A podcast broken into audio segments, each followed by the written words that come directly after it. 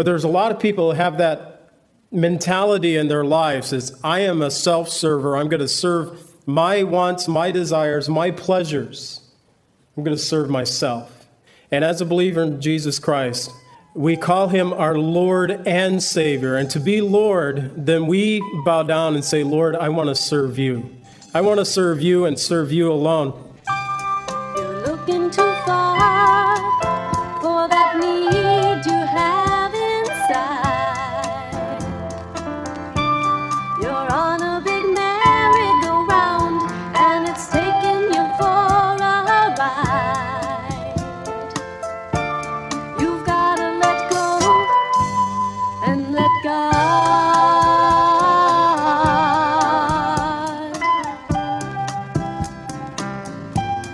Welcome to the Cleansing Word.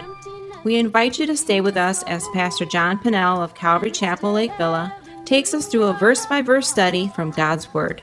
Each Monday through Friday, we'll be airing messages to encourage you in your faith that you might grow in the knowledge of our Lord and Savior, Jesus Christ.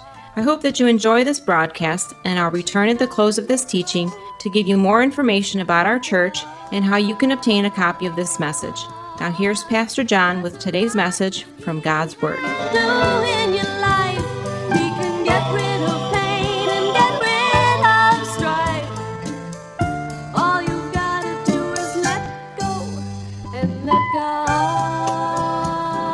I'm excited about looking into the Epistle of Galatians because it's Paul pouring out his heart to several churches that he had he had helped found and we learn about the founding of these churches in Acts chapter 14.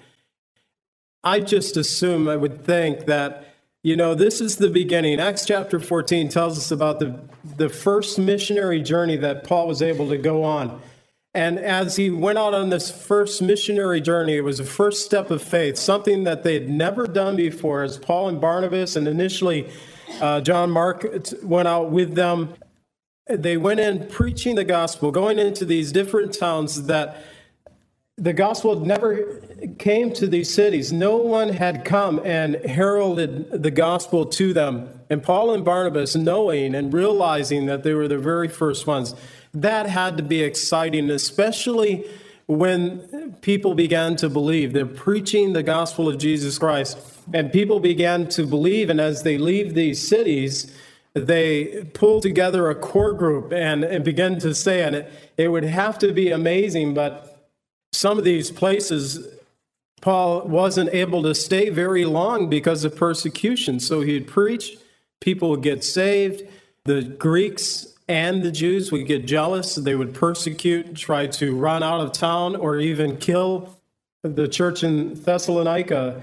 As far as we know from Scripture in Acts chapter 17, Paul was only there for three weeks.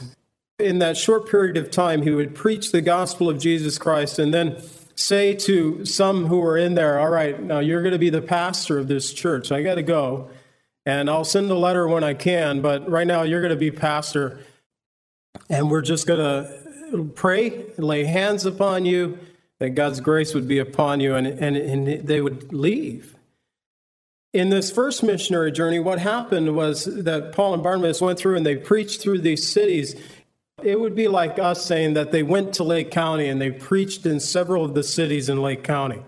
And in uh, the region of Galatia, there was, we know from Acts 14, there was Antioch of Pisidia, um, Iconium, Lystra, and Derbe that he preached to. There could have been more cities than this. But these are the four that we know that are named. As he preached through the cities, on the return trip, he came back and encouraged them in their faith. So he hit the cities again. And then he went back to the home base in Antioch. And then he heard that there's some stuff going on. There were some people, what happened? These Judaizers came in. They were Jewish believers in Jesus Christ that came in and taught the Gentiles, those who were not Jews, that in order to really be saved, this is what you need to do. You need to, yes, accept Jesus Christ as your personal Savior, but also, guys, sorry, but you have to be circumcised because this is how we do it in Judaism. And also, you got to follow the law. Now, it's not that circumcision eh, can be wrong in and of itself. It's not that following the law is a bad thing. But what they were saying basically by doing these three things, by accepting Christ, being circumcised, and following the law, then you're truly saved. The problem was that they took Jesus Christ, the message of the gospel, faith in Christ alone and his work upon the cross, and they added to it. And whenever we add to, we put Jesus plus anything else, then we are perverting the gospel of Jesus Christ. And, and the gospel message was being perverted to the churches in Galatia. These new Christians, they you're a brand new Christian, and then you have some folks coming from the mother church. For us in Calvary Chapel, it would be like people coming from Calvary Costa Mesa and saying, We heard you guys here in Illinois. You don't know exactly how a Calvary Chapel, we're, we're going to come and show you how to do it. And these are the things that Pastor Chuck would want you to do. And then, you know, I could call up Pastor Chuck and say, hey, Pastor Chuck, there's some people who came. And they said that we need to do this, this, this, and this to actually be a Calvary Chapel. And he could go, well, I never sent them. And that is exactly what is going on in this passage. We learn in Acts chapter 15 that this issue of the Judaizers coming in and saying that it's Jesus plus circumcision, Jesus plus keeping the law, that in Acts chapter 15, they have, we read in the book of Acts, what is called the Jerusalem Council, where they brought together Peter, James, and John, and Paul, and Barnabas, and many others in the church, the leaders there, and they said, Look, is it Jesus plus anything else? The Gentiles who are coming to faith, do we have to add anything to their faith? Or is Jesus' blood sufficient? And so they dealt with that issue and said that Christ's blood alone is sufficient.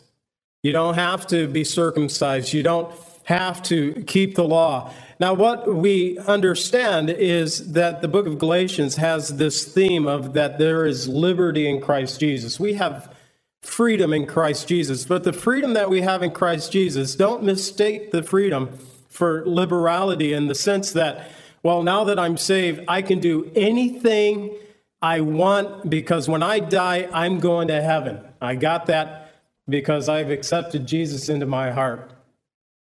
And what we find in the book of Galatians, what I believe is being taught, is that now that we're saved, the love of Christ compels us to love and serve one another, not to serve ourselves. You know, if you have that attitude of, I can do anything that I want, you're a self server. You know, you go to the gas station, and we don't have full service hardly anywhere that I know of anymore. But you always serve yourself. You want some gas, you go serve yourself and, and get the gas and have it pumped into your car. But there's a lot of people who have that mentality in their lives is I am a self-server. I'm going to serve my wants, my desires, my pleasures. I'm going to serve myself. And as a believer in Jesus Christ, we call him our Lord and Savior. And to be Lord, then we bow down and say, Lord, I want to serve you. I want to serve you and serve you alone.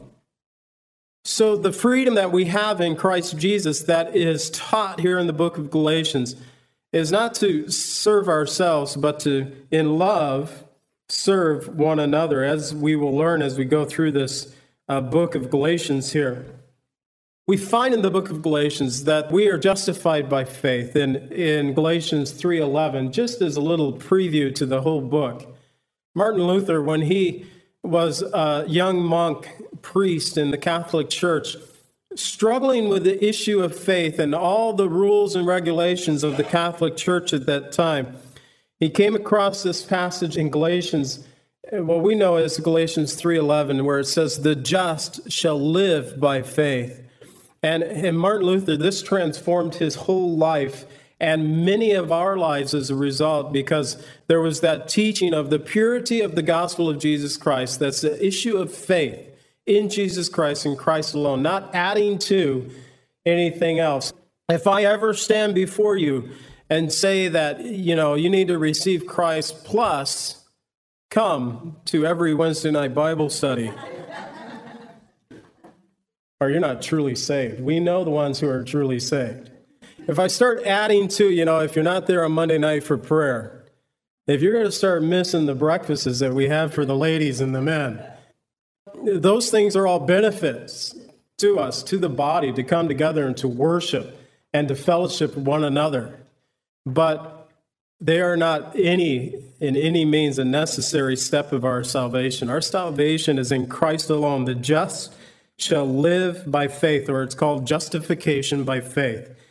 That word justification has been described like this just as though I've never sinned. That position of faith, of justification, it's in Christ Jesus alone. It's in faith in Jesus and his work. But also, we'll learn in this book that we are kept by the grace of God. Okay, we're saved by grace. In this chapter, uh, in our verses today, we, in verse 6, learn of the grace of Christ. Uh, Paul will go on to use that word grace, charis, in the Greek six or seven times in the book of Galatians. But we are kept by grace. It's God's grace. It's God's grace. Uh, I just think about all the Lord has done for me, my family, and how He has blessed. It's God's grace. Is it deserved? Would I ever stand before the Lord? Maybe in a, a moment of uh, well, it would be sin. Lord, I deserve this. Look what I've done for you. But I've probably had those look what I've done prayers to the Lord every once in a while when things aren't going my way. Lord, and crying out, but realize it's the Lord's grace in our lives that we are kept by grace, that there's that freedom in Christ Jesus. And, and we'll learn toward the end of Galatians that we walk in the Spirit, and it helps us, it will keep us from fulfilling the lust of the flesh. So the freedom is not that of liberality where we can do anything we want. The freedom comes in order that we may serve one another. But Paul is fighting here, and he begins right off the bat.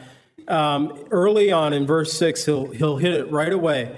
He's fighting this issues of Judaizers, but I believe in verse 1, he also begins to deal with it, even in his introduction, as he says to us in verse 1 Paul, an apostle, not from men, nor through man but through Jesus Christ and God the Father who raised him from the dead, and all the brethren who are with me to the churches of Galatia.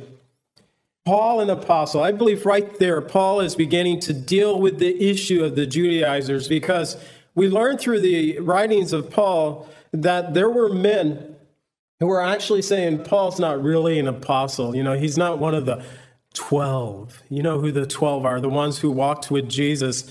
Paul wasn't one of those. And, and Paul will, in verse 11, begin to defend his position as an apostle of Jesus Christ even further and even into chapter 2. So he's got to deal with this.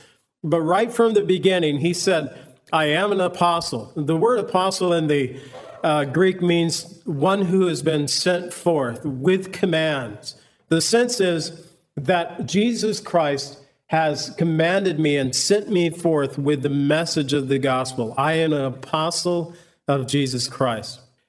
In one sense, we're all sent forth. But we also know in the church that there is that title of apostle. And I don't know, I, I actually get uncomfortable. And I was at a church like four weeks ago, and what I would call the pastor of that church, his title was apostle. And I just, I get uncomfortable. We had a guy come in on a, uh, one of the midweek days uh, while I was here by myself, and he walked in the door and he said, Hello, I'm Minister so and so. And my first thought was, Okay, Minister so and so, what church do you minister at? Because he didn't have a church. So um, just running around with the title, it really bugs me sometimes that we get so caught up in titles. I do believe that there are apostles today. You know, I, I think of great men and women of faith, especially like our own founder of the Calvary Chapel movement. He would never call himself an apostle, but he probably meets the qualification of that big title. Uh, Billy Graham, maybe meeting that qualifications of the big title. But to be sent forth, realize that we've all been sent to declare the message of Jesus Christ. It's not that we have to carry the title around. And I don't want to see anybody printing up business cards saying that I'm apostle so and so. But Paul knew his calling. There is um, something that we can go back even further in Scripture when we think about the apostles of Scripture. We think about those men and women, or those men who walked with Christ at that time, but also um, they had the qualifications of seeing in Acts chapter 1, being with him during his life, but also seeing him in life and his death and his resurrection. Now, we can't see his resurrected body today. We don't meet the precise qualifications that were laid out in Acts chapter 1. But Paul said, I have seen the resurrected Lord. He said, I was one born out of due season. So he pulls himself into those qualifications. I'm an apostle, not from men. Men didn't call me, men didn't give me the title. It wasn't through men, but it was through Jesus Christ and God the Father who raised him from the dead. He goes on in verse 3 and he says, Grace and peace to you from God the Father and the Lord Jesus Christ. And I believe this is part of the apostolic ministry that he had. Realize he said grace and peace. Now, when I sign most of my writing, I sign blessings, Pastor John. It depends on who I'm signing to. If it's my sisters, they don't get a Pastor John, they get their brother John or Johnny or whatever. But you know, I just blessings. God bless you, uh, something like that. But realize how Paul worded this here. He said, The grace and the peace is from God the Father and our Lord Jesus Christ. To me, it is the Apostle Paul getting dictation from the Holy Spirit saying, Paul, I want you to bless my body and tell them that I'm sending them grace and I'm sending them peace. I'm blessing them. It's God who's blessing here, it is the Lord Jesus Christ who is giving forth the blessing. Now, in every one of Paul's epistles, there's 13 that he has signed by name that we know they're Paul's. And every one of them, he always says grace and peace. It's it's there in all 13 to where it's been nicknamed the Siamese twins of the Bible that you will always find grace and peace together. But you cannot find the peace of God unless you first discover the grace of God in your life. It is grace first and then peace. The only change in his formula of, of salutation, this introduction, is when he writes Pastor Timothy in 1st and 2nd Timothy, or writes Pastor Titus in the Epistle of Titus. There he inserts the word mercy. He says, Grace to you, mercy and peace.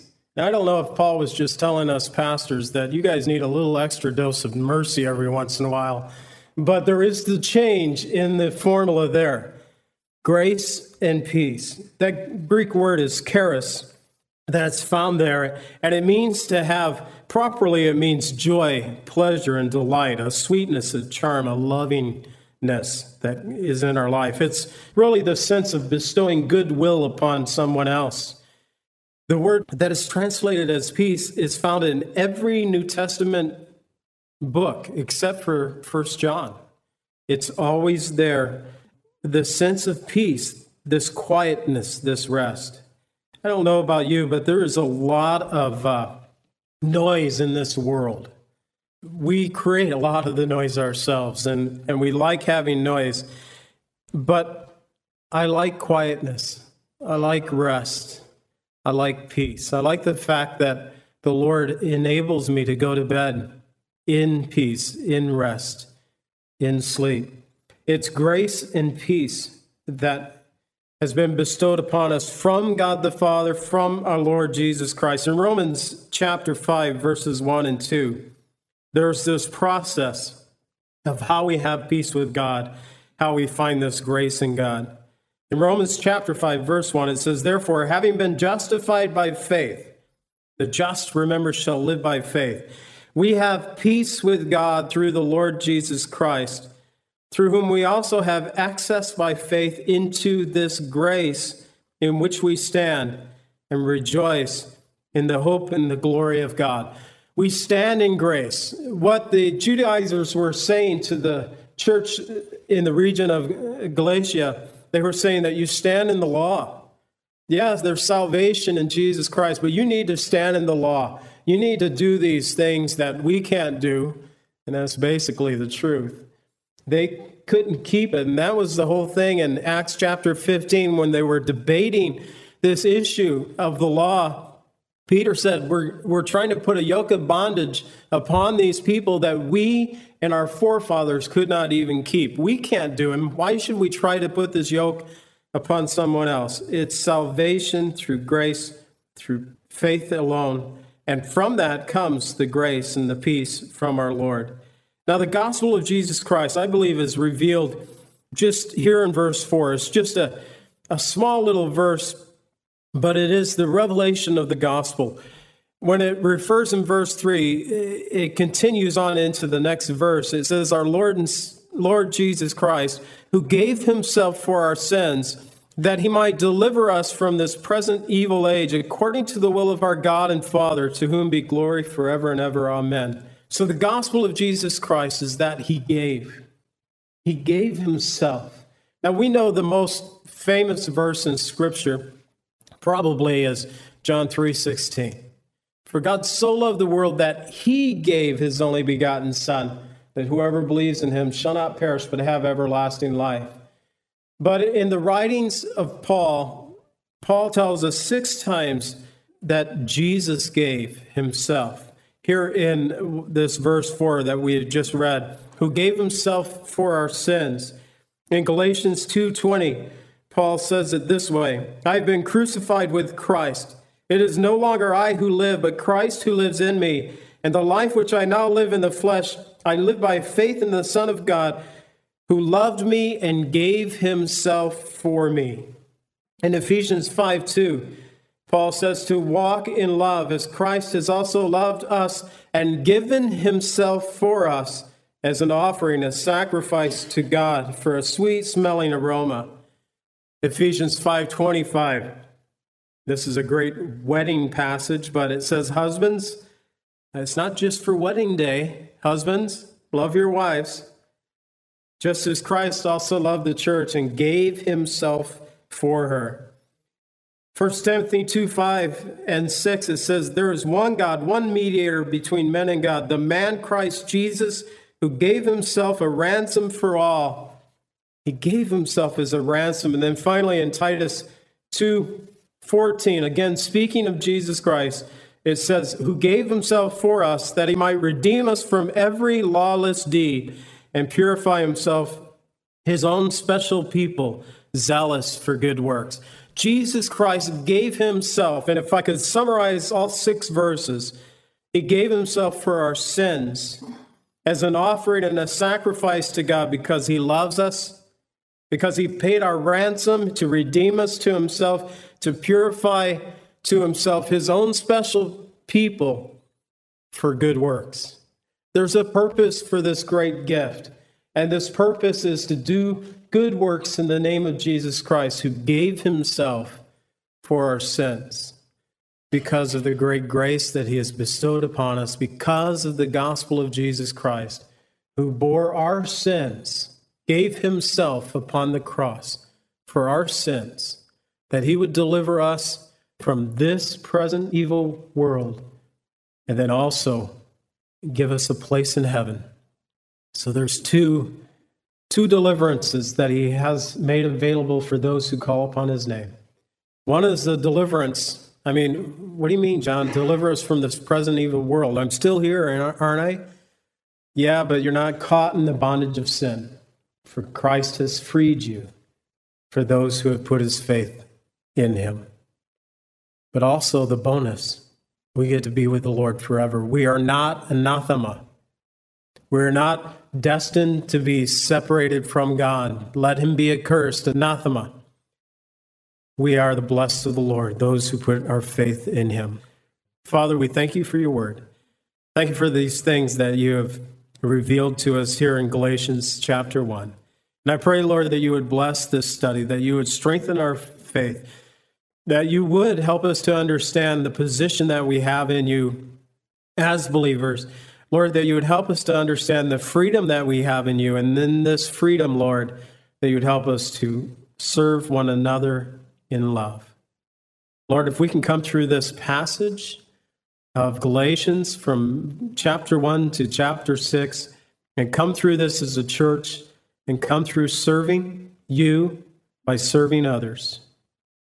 Lord, our church will be blessed greatly. So I pray, Lord, for the freedom that you have bestowed. I pray, Lord, that each of us know and have come to accept this freedom through our faith in you. We pray in Jesus' name. Amen.